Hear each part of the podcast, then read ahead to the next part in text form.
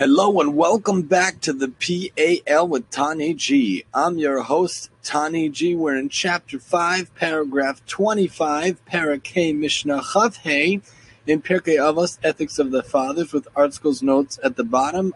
Questions, comments, suggestions are always welcome at MaximumTEE at yahoo.com. Let's talk years today, different years for different things, the importance of making sure there's a set schedule on how things go about within one's years. Hu haya omer.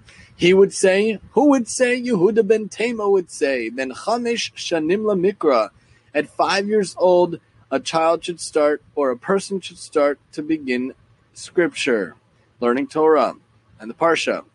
Ben Eser Shanim La Mishnah. At 10 years old, a child or a person or one should start to study Mishnah.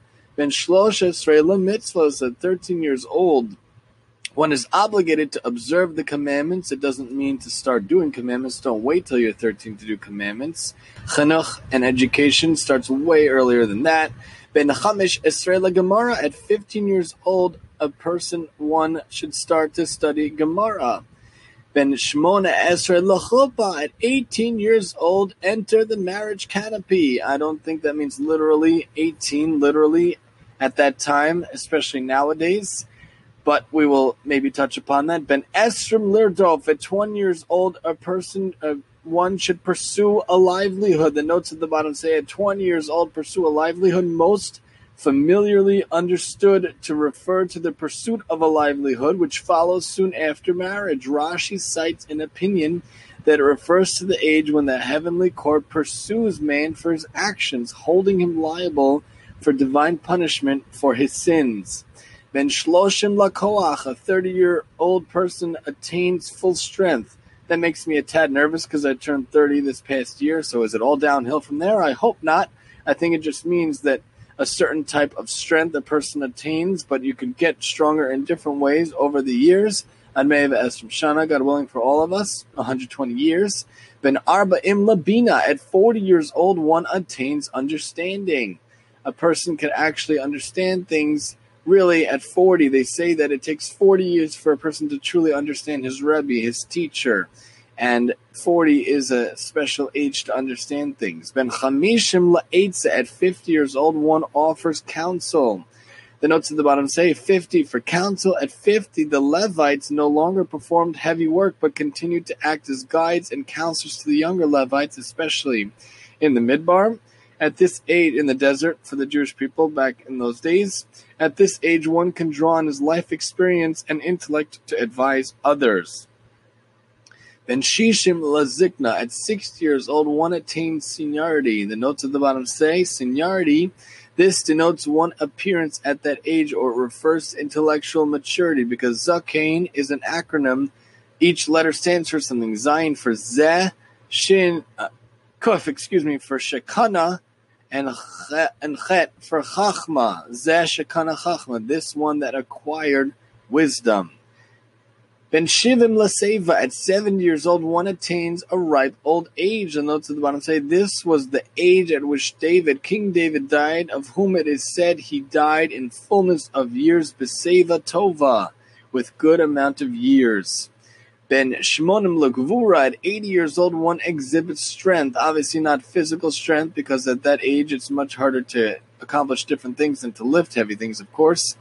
It's talking about Psalms 90:20 as the notes at the bottom say. It's different type of strength, strength of character, overcoming an inclination, the evil inclination, things of the of the of like that. It also says the days of our of our years among them are 70 years and if with strength 80 years as the psalm explains in 90:10. When our when one lives to be over 80 it is because God has granted him special natural strength and vigor. It is an age invested with an abundance of spiritual vigor as well. Ben Tishim Lasuach. At 90 years old, one stoops over. This part of the mission is a little bit depressing. Ben Mea Ke'ilam Mace. At 100 years old, it is as if one has died, although not literally. We shouldn't know from such things. Avar Obatim Olam and passed on and became irrelevant in the world, although truly, if someone's still here, there's still what he can do in this world. The notes of the bottom saying, at that age, a lot of people lost most of their natural faculties. So this Mishnah is very interesting. It is about the timing, the proper timing, and how we should educate and go about raising our children throughout the years. In general, it's very important to understand the the the aproposness and the appropriateness and the relevance of proper timing. We learned another Mishnah where you can't talk to someone when their heat of their passion or the heat of their neder vow or their heat of grief or their heat of anger or their heat of stress. You have to know the importance of timing. Going to a Shiva house also, we should know from such things, is also a lesson in timing. You have to sit there and wait to be spoken to. You're not supposed to open up and speak to them. You have to time it right where they talk to you. And Bikur Cholim, you have to time it right that the visitor wants you to come at the right time. And if someone had a baby, time at the right time. A lot of times they don't want you showing up to the hospital. They don't want you showing up to the house within five seconds of having the child. Have respect, have boundaries, have the ability to understand. They have to take other people into account, and there has to be the proper timing for everything.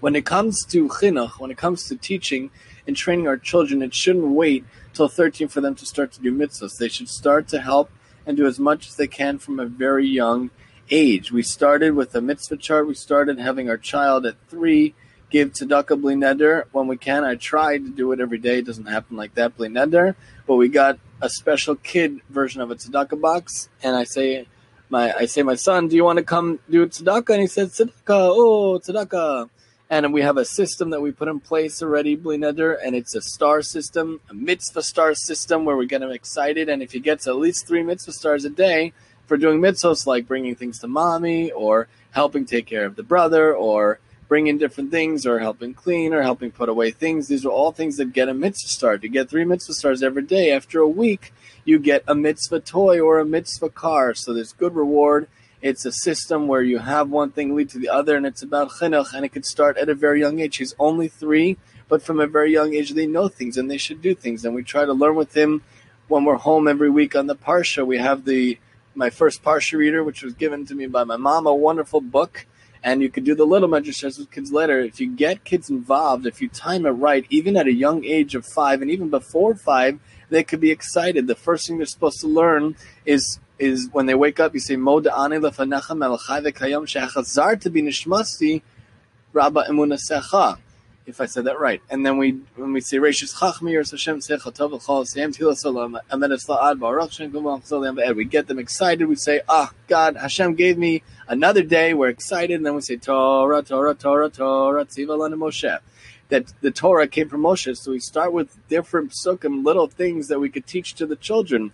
Then if we get them on that path, we get them to understand how to have good midos, how to have good manners. We talked about this before, the utmost importance of manners, how especially relevant nowadays it is, and approaching people saying hi, being friendly, interacting with people, even people you wouldn't think, the garbage man, the barista, everyone to get them out. And if they you do it, then they'll do it. They have to do it in a certain way. You can't say it. You have to do it. They learn from what you do, not from what you say.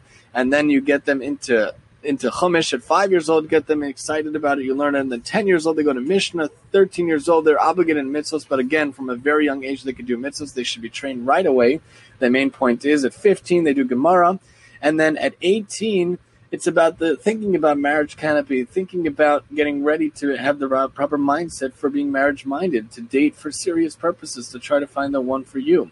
At 20, most people already are thinking about a livelihood. Do what you're passionate about. Do what you feel is your mission here. Do what you're here to do. God gave you special talents and qualities and abilities that only you have. No one, again, will ever have it. So do what you're meant to do. Do what gives you fulfillment, enjoyment, happiness, and that makes the world a better place. And then you get the strength of character, the strength of will to fight the inclination at 30. And then 40, you get wisdom. 50, you can give advice, counsel. Already your kids are most likely older. And in the college years and in the dating and marriage years, at 60, you get the real seniority, and then so on and so forth. But make sure you know that you can follow a path to get kids excited, to get them involved, all about proper timing, starting very young. Join us next time as we talk about delving in the Torah and we finish Chapter 5, God willing, on the PAL with Tani G. I'm your host, Tani G.